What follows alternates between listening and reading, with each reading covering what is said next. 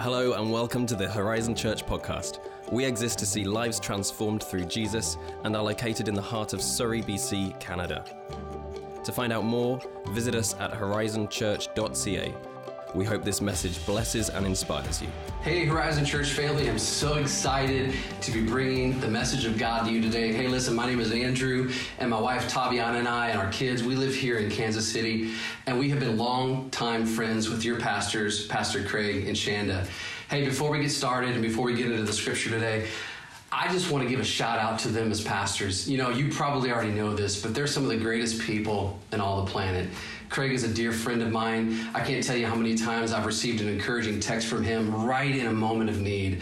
And so, wherever you're at, maybe you're at home, you can stand up on your couch. Maybe you're live in the room today, you can stand up. Wherever you are, just posture your heart in a way to give honor to your pastors. Craig and Shanda, we love you and we thank God for you leading Horizon Church during the season. So, hey, listen, if you got your Bibles, open to the book of Isaiah chapter 45. I want to read a verse to you, and then I want to take us kind of in, into a deeper thought uh, as we kind of peruse through uh, this thought here in Isaiah chapter 45. It says this, verse 3. And I will give you treasures hidden in the darkness, secret riches, and you will know that I am doing this. I, the Lord, the God of Israel, the one who calls you by name. We have a God who is a revealer and wants to reveal his heart and his thoughts to us. So let me pray for you. Father, we just thank you today for your word. Father, I thank you that your word is already anointed, it's already inspired, and it's going to bring about great transformation in our hearts today. I pray, Lord God, that we would have hearts to receive all that you want to do in the mighty name of Jesus. Amen. Hey, if you're taking notes, you can title this message Rediscover. Let me ask you a question. How many of you you are fascinated with discovery? I don't know about you, but I am. I am fascinated with discovery. It's kind of a thing in our household that a lot of times I will start a conversation by saying, Hey, I read in this article. Now, typically that's followed by uh, my family making fun of me because I've read so many articles, but really the idea is that I'm just trying to learn and discover truth, discover what's out there, uh, what do I not know, right? And so it's just something inside the human psyche to, to want to discover things. Now, maybe you're not like me, but I actually will go into a city that I've never been into before, and one of the one of the most fun things I like to do I like to turn maps off and just get lost in the city. Turn down streets I don't know where they go or where they lead, just so I can discover the secret places of that city, what's going on there, the, the culture and the vibe. It's just kind of a thing that I like to do. And I think I might have passed that on to my kids. Uh, my daughter, who's eight, Livia, she's kind of got into this thing lately where at dinner time, we've been eating outside because the weather's nice, and at dinner time, we'll sit down to eat, and, and she will typically start the entire dinner time by asking, Hey, Dad, Tell me a story about when you were little. Now, she's fascinated with discovering what life was like when I was younger. And so I'll tell her stories and of, of, what it was like being a teenager and what it was like being a child and what it was like when I first met her mom and we got married and all of these different things. But, but all of us at some point are fascinated with discovering. And part of that is because we, we serve a God who, who desires to reveal new things to us, to, to reveal things to us that we do not know, secrets that are hidden, treasures that are buried, that He wants to reveal to us so that we can become more like Him and that we can know that He's the one that's doing things in our hearts. But here's what I want to propose today I want to propose a different thought. What if life isn't so much about learning something new as much as it's about remembering something old. What if our life isn't so much about discovering all these new things, but rather it's about stepping into, pressing into, and remembering things that we already know. Now, when I think about that question and that proposal, it drives me to an Old Testament figure, and that man is a man named Josiah. Now, I'm going to give you a little history that we find in 2 Kings chapter 22 about King Josiah. He was the 16th king of Judah. We know that as you read through scripture, you discover that. But maybe you didn't know this, but he was also the youngest king. He became king, watch this, at age Eight, yes, at age eight, he became the king of Judah. His dad was assassinated, and he found himself thrust upon a season that he didn't ask for. He found himself in a position that he wasn't begging God for. He found himself with responsibility that he may or may not have wanted. But we find in this story, he's, he's eight years old and he's king of Judah. Now, we, we read and recollect through Second Kings different things about him. We, we discover that 16 years into his reign, he begins to rebuild and repair the temple of God. It's kind of his desire to, to rebuild, and he starts to tear down false idols and, and altars that were built to Baal, and he begins to do this. Now, think about it. He's 26 years old at this point. He's repairing the temple, and we're going to pick it up in, in, in, in, in verse 8 in chapter 22, and I want to read it to you. Of We're going to pick up what happens with Josiah as he begins repairing and starting this renovation work. But before I read it, I want to throw this out. If you've ever done any kind of renovation work anywhere, which my wife and I love to do, uh, right now, we're renovating a 1930s home. Uh, it's actually the house we're standing in right now, and we, are renovating its old plaster walls and and uh, old molding and old hardwood floors and old windows. And if you've ever done any kind of remodeling, one of the things that you will know is that as you begin to remove the old, oftentimes things are unearthed, things that have been buried and things that have been hidden come out to surface. I'll give you an example. We were renovating one of our bathrooms and we took an old medicine cabinet off the wall. And as we took that old medicine cabinet off the wall, I had actually discovered that tucked behind the plaster and the lathe were hundreds, not like 10 or 20, but hundreds of small little razor blades, Gillette razor blades buried in the back of our wall. And so I kind of was thinking, like, this is kind of an odd thing for all these to be here. Well, we moved into the second bathroom and pulled out the medicine cabinet, and lo and behold, behind the wall were more Gillette razor blades. And so I thought maybe there's something here I don't understand. So I began to read an article about and try to discover why would there be all these razor blades in the wall. And it came to find out that in the 1930s, uh, as we kind of moved into the 40s and 50s, when people began to uh, shave their face, they would dispose of their razor blades in the trash. And oftentimes, they would take their trash to the garden and they would burn their trash. And then what would happen uh, obviously, is that the metal blades wouldn't burn down. So that when people were doing work in their garden, they would cut themselves accidentally and so forth. And so what happened is they came up with this way to dispose of blades without harming anybody. And if you have an old medicine cabinet, or maybe you're someone who's alive and been alive long enough today, you already know where I'm going with this story. Uh, medicine cabinets in the 50s, they began to put this little slot in the back of a medicine cabinet, and it was so that you could dispose of your razor blade behind the wall so that it was safe. Well, we just happened to be uh, the family that, after decades and decades, were finally able to, to remove that stuff and uncover and unpack something that had been hidden and buried behind the wall. And a story just like that happens with Josiah during the renovation of this temple. And I want to pick it up here in. Um, in verse 8, it says this, chapter 22, verse 8, it says, And Hilkiah, the high priest, said to Shaphan, the secretary, I have found the book of the law in the house of the Lord. And Hilkiah gave the book to Shaphan, and he read it.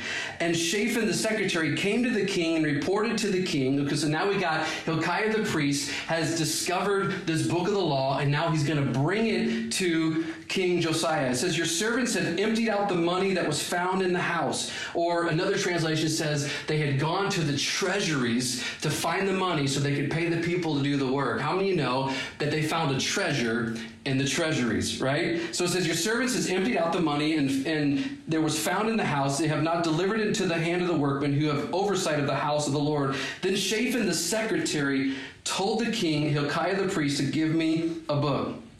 And Shaphan read it before the king. Now, watch this. When the king heard the words of the book of the law, he tore his clothes. He tore his clothes. Wow. Why did he tear his clothes? Why was Josiah's response so elaborate, so so expressive? I'll tell you why. Because for 60 years the book of the law had been hidden, it hadn't been brought out, it hadn't been read, and here he is as the king, the one in charge, the one responsible for a nation, having discovered that here's this book and the people had not been doers of the word that had been written in the book of the law. And so Josiah finds himself rediscovering an old truth that they hadn't been living out. And this is what we see in this passage. Could it be that in our lives, sometimes God doesn't want to reveal a new truth until we're obedient to the old thing He's already told us? And that's what we see happening with Josiah. There's this rediscovery of how they're to live, how they're to purpose themselves, how they're, they're, they're to move forward as a nation. And he, he finds himself both grieving and responding in a way to bring about change in his nation. Now, when I think about this and I look at this particular passage and I think about rediscovering, I believe there's there's a truth that God tells us in his word that I want to read to you today out of Matthew chapter 22. And if you think about it this way, there's a lot of truths that God reveals to us in Scripture, and I believe that God is still speaking truth to us today. I believe that God is a prophetic God who's continuing to speak into our hearts. And no matter what season you're in, no matter what you're facing today, I believe God wants to speak directly to you in your time of need. But what I want to do today is I want to just take us back to a practical truth, a practical principle, or maybe I can say it this way a value that Jesus is trying to teach us in the book of Matthew. And the scripture tells us that this particular value, these, these two values that he shares with us, everything hinges upon these two things. And so, arguably, it's one of the most important things Jesus ever says to us. And it's found in Matthew chapter 22 and verse 34. It says this. But when the Pharisees heard that he had silenced the Sadducees, they gathered together, and one of them, a lawyer, asked him a question to test him, trying to test Jesus, right? Teacher, which is the greatest of the commandments in the law? And he said to them, This is Jesus' response. He says, You shall love the Lord your God with all your heart, with all your soul, and with all your mind. So there it is, number one. And, the, and this is the great, and it's the first commandment. And the second is like it: you shall love the Lord your God, or you shall you shall love your neighbor rather as yourself. And on these two commandments depend the whole law of the prophets. Jesus is saying you're to love God and you're to love one another. It's these, these two things, that these two pillars, these two monumental truths that Jesus gives us that we're to build our lives upon. It's the two things that he desires us to walk in full obedience to. I think of it this way. Years ago, we were, of course, renovating another house. And in that particular house, we decided to uh, tear carpet off a set of staircase. And we tore the, the pine uh, wood off the staircase. And what was left were two stringers. And those two stringers went from floor all the way up to the second floor. And we had to put one tread upon it, and the next tread on it, and the next tread on it, because without those two, there was no balance. Without those two, there was no stability. You had to have both of those tread both both of those, those, those stringers for you to be able to walk and to stand and to and to climb on those stairs and and Jesus is showing us right here in this in this verse that he's desiring for us to love God and to love people. Now, here's what I ask you. What does it mean to love God? You know, what does it look like to love God? Does that mean I have to live perfect? Does it mean that I have to get my life together? Uh, you know, I don't know if you were like me, but when I was growing up, my mom used to say, you know, you better you better listen up and fly right. You better get your act together and fly right. I don't even know what that means, but it's what she used to say to me. You know, is that what is that how God looks at us? Get your act together and fly right. Is that what it means to love God? Is to get our whole act together? I would rather say it this way. I believe that God has called us not just into a servant mindset in our relationship with Him, but to truly love God is to is to not just uh, love who He is, but to love His ways, but not just to love His ways, but to love who He is. That He desires for us to walk in fullness. That He desires us to walk in intimacy. I think of it this way: when I was wooing my high school sweetheart to fall in love with me, one of the things I would eagerly do is find out what pleased her, what made her happy, what caused her the greatest amount of joy. And I believe if we're going to walk in true intimacy with God, I believe one of the expressions of that is that we're going to we're going to seek to find what is it that pleases God? What is it that brings joy to the heart of God? I believe that's God's desire for us is to is to find out what pleases him. The scriptures tell us that without faith it's impossible to please God.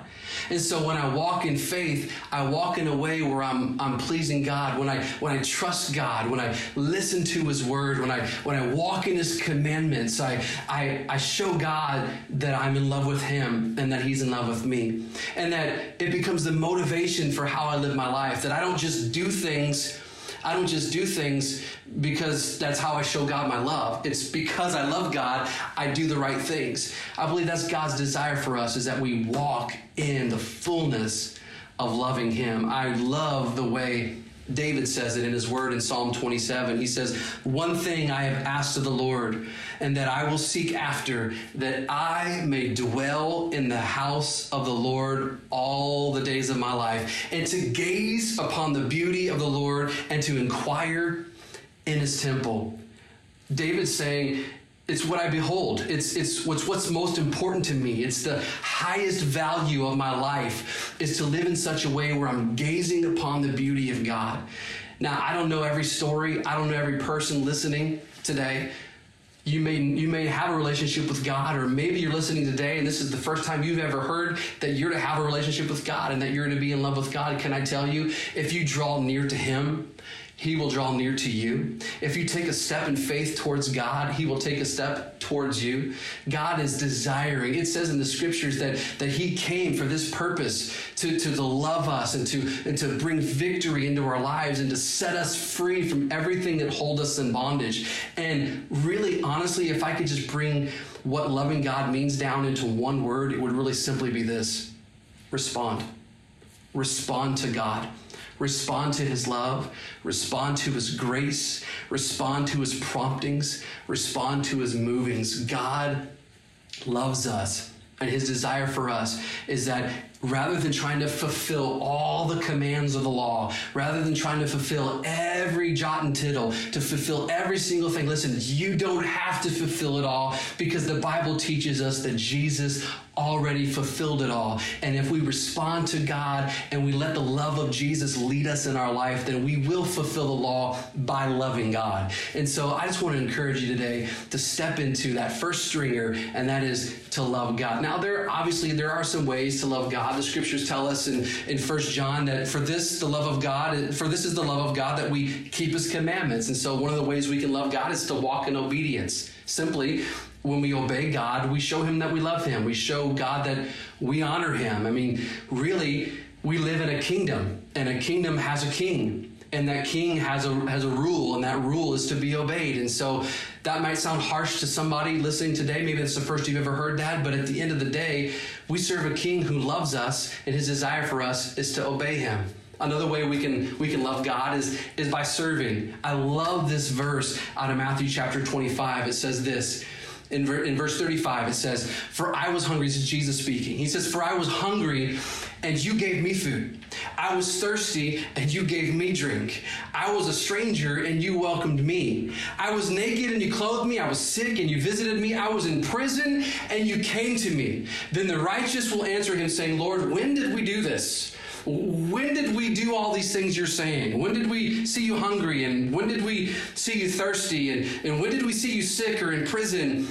And he goes on to say, And the king will answer them Truly, I say to you, as you did it to the least of these, my brothers, you also did it to me. One of the ways that we can show God love, one of the ways that we can love God with everything within us, is by loving other people. Now, Make no mistake, we clearly are living, whether you're in Canada or you're in the United States of America like I am, but globally, we're facing a pandemic.